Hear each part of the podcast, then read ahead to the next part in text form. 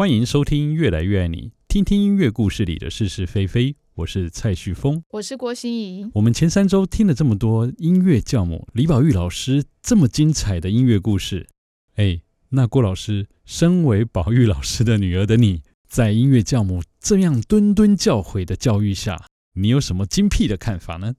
基本上，我想李老师贵为新竹界的合唱教母，真的从我们前三集这样听起来，真的是有很多的故事哎。对，甚至就是哎，为什么会有什么哎，全国音乐比赛变成是男生女生分开？好像也是因为有一个李宝玉条款。没有错啊，这个真的是蝴蝶效应啊，一直影响到现在的。真的，所以不只是音乐学校的音乐教育，甚至讲到说，哎，为什么成立怡丰，然后甚至开枝三叶，还有就是新竹地区五五校联合音乐会，是后来又变成六校，然后一直推广到现在，每两年一次还是有，除了被。COVID-19 打败 之外，没有错，就是从来都没有都屹立不摇着。所以其实我觉得，在我们新竹合唱界来说，其实合唱的教育是非常的兴盛，一直到现在。所以啊，时势造英雄嘛，宝玉老师也生逢其时，并且掌握好了机会，才会创造出这个地位啊。对啊，所以你会发觉我前三集都不大敢吭声，乖乖做一个。对，哎，对，虽然身为也是主持人之一了哈，但是就是跟李老师对话，这这个氛围很难拿捏，就是在这个教母前面，不知道是要怕多讲了就是造次，怕讲了笑话就是忤逆，呃，不是。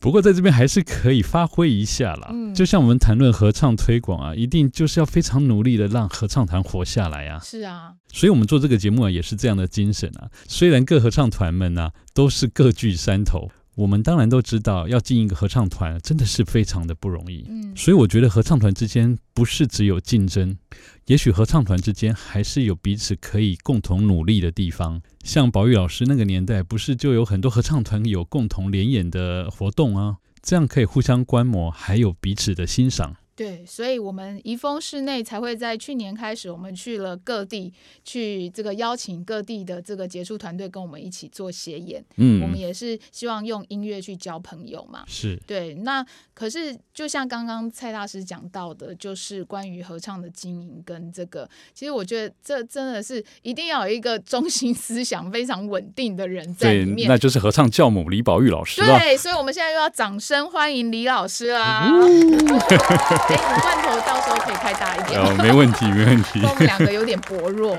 哦，谢谢你们了。宝玉老师经营这么久合唱团呢，尤其又是担任指挥这么久，我想请问哦，宝玉老师对于现在合唱团有什么建议呢？因为每一个合唱团的生态不一样，是。尤其我这样环视，从以前到现在，尤其近代，我看到很多知名的合唱团，嗯。那么他们的行政团队哈，嗯，诶、欸，也分得很清楚。有的团队指挥就是指挥，指挥对，没有错。然后负责音乐就选曲等等，嗯，那那伴奏呢，就负责伴奏就好了。对呀、啊，举例来说，我们国内一个很棒的合唱团叫木楼合唱团，他的指挥就是彭梦贤老师，是一位专任指挥。当然，这样子就可以坚持自己个人魅力的指挥风格。那合唱团就可以遵循他这个风格呢，创造出独特的魅力以及标杆。标杆。相对的，我们怡丰合唱团呢、啊，我们指挥就要去做很多其他不相关的事情，就真的是兼庄中，就比较辛苦了。关于这件事情，我其实这个多年来也一直有在思考这个事情。其实我觉得一个团的营运真的不容易，嗯，啊，而且他的成员来自不同的，呃，四面八方，不同人嘛。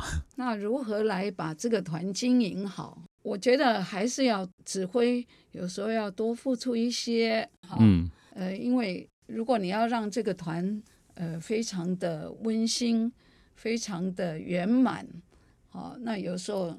你就是那个领头羊，这样的经营方式啊，指挥真的就是校长兼撞钟了。我以我个人来说的话，我觉得这么多个团队，然后你欢喜心嘛，哈，是，因为你是在做善事啊，是，你在写，诶，动人的历史啦，嗯，哈，那如果有时候你太 care 一些小细节，嗯，哦，那那你这个可以一下子就没了。那曾经去台北有见到有机会哈，那个国际大赛的时候见到呃杜杜黑杜鲁黑老师，嗯、杜黑老师说啊，宝玉老师，你看我哈，我们都是大太阳。那我们现在有很多，他要讲的是徒子徒孙啊。是啊，是啊。我们现在哦，有很多小太阳啊，像像女儿他们呐，哈，是小太阳啊。我说对呀，我们以前也是小太阳啦。像新竹在地很多前辈啦，给我们的养分，那我们就传承下去，我们肩肩负这个推广合唱的教育的这个使命。是。那我觉得。呃，不管是大的合唱的推广或小的，大家都有努力在往前走，向前行，然后让普罗大众也能够一起来唱歌，那这个是长长久久的、世世代代的事情啊。嗯，那当然我们也不用想那么多，以后的人要不要唱，那当然是以后他们的事情。我觉得把握。当下，然后还有给那个指挥和伴奏什么样的后辈的这些青年学子什么样的建议？我觉得就是站在哪一个岗位上面，嗯，哎，你就用爱心去投入，我相信你自己也会得到很多宝贵的这个人生经验呐。嗯，我觉得是这样。那这样我问一下心怡老师哦，那你当初怎么会进入合唱团唱歌呢？被逼的啊哦，你是被逼的，就是李老师在笑嘛？是是，就是刚刚你刚刚那个妹妹背着洋娃娃，是不是我？对对对对对，那概念上是很卡卡带，是不是我呢？对对对，那了解。我们今天谈论的是经营跟推广啊，所以团员们进入合唱团这件事情很重要啊。每个人进来合唱团的呃目的都不一样，但合唱团的经营方式啊，总是要每次的排练以及最后的演出。维持这样的轴线啊，这个合唱团才能够经营下去啊。那我想请问宝玉老师啊，这个要怎么坚持下去呢？有两个方向吧，一个就是说你在制作音乐会的时候，是有所谓各类型不同的音乐会。嗯，好，音乐会涵盖很多种嘛，也没有人说哦，你你的音乐会一定要唱圣歌啊，你一定要乖乖牌站在台上啊。你也可以像我们这一次的三把哈，嗯，就是比较活泼的圣歌来唱，还加上舞蹈啊，加上什么？那其实平常在练，大家就玩在里面。嗯，这也的确是团员们能够留下来的原因。有有趣以及挑战的曲目，这个的确是让团员们会非常的期待。所以我觉得，就像刚刚讲问我的，我觉得其实以一个合唱指挥来说，是你一定。在你选曲上，有时候不是只有自己。我个人觉得啦，就是、嗯、就是你可能还要想到观众群，你也要想到就是你所谓的推广嘛，你要想到观众群，你要想到你的团员，嗯，对，可能你了解你的团员的属性是比较偏向哪一种，嗯，然后如果哎你带给他们东西，他们是可以接受，那就大家可以玩玩看。再来就是这个观众群，嗯、呃，就像刚刚李老师提到我们这一次森巴弥撒的东西，其实我就我个人觉得，我觉得合唱团还是要唱一个弥撒，才会感觉是有唱过合唱的感觉，没有错。那我们的团员大部分其实是。也怎么讲呢？没有合唱经验的，是对，有一半以上是没有合唱经验的，没有太多的经验，所以他们不见得唱过弥撒。啊、可是我们如果要哎唱比较像莫扎特的弥撒或者什么，可能对他们来说是比较艰难的。对，就是如果要真的要拉到文艺复兴时期的时候，对，对，所以我就选了一个森巴弥撒，让他们在这样子比较欢乐的氛围当中去认识弥撒的歌曲。嗯，那我觉得用这样的方式，又加上这个爵士乐团小乐团的部分，然后也可以带动就是台下的人去。认识弥撒曲，就我个人觉得合唱推广是这样。所以我有朋友听完音乐会啊，feedback 回来说，这是他少数没有听到睡着的音乐会。对，所以其实我想，我就是常常不管我学校教书，或是在合唱团练唱，呃，我们要设计一个课程，或是设计一个表演，我都会想说，我如果是台下的观众，我要怎么样被吸引住？对，我会以观众的角度，因为。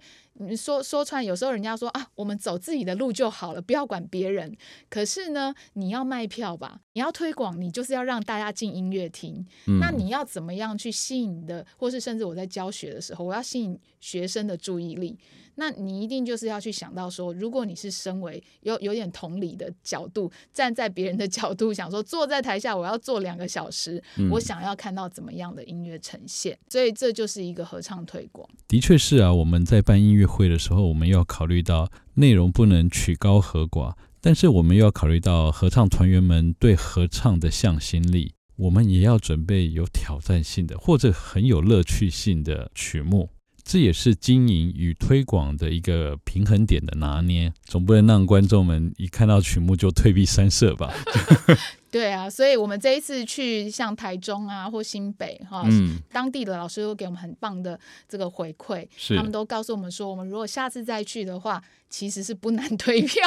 那我听到这个，其实我就觉得，哎，我们做到合唱推广了吧？对啊，对是啊，没有错，是嗯，有把我们的这个新竹在地杰出团队的名声 也是带出去。我想我可以提到新北厂的这个回馈是。两个层面，一个就是我邀请我们师大的教授们和我的同学们，他们来听的时候，他们就说：“哎呀，因为他们以前都是在国家音乐厅听那个很严肃的音乐会，嗯、对声音的要求，对什么哈，但他们听完，他们觉得很满足。他说这另类的呈现方式也不错，因为他们已经很久以来都是听那比较。”高水平啊，这样那样，但是我们用这样的方式，他们觉得那一天晚上他们很舒服，是很愉快。我我的教授他已经九十几岁，也来捧场。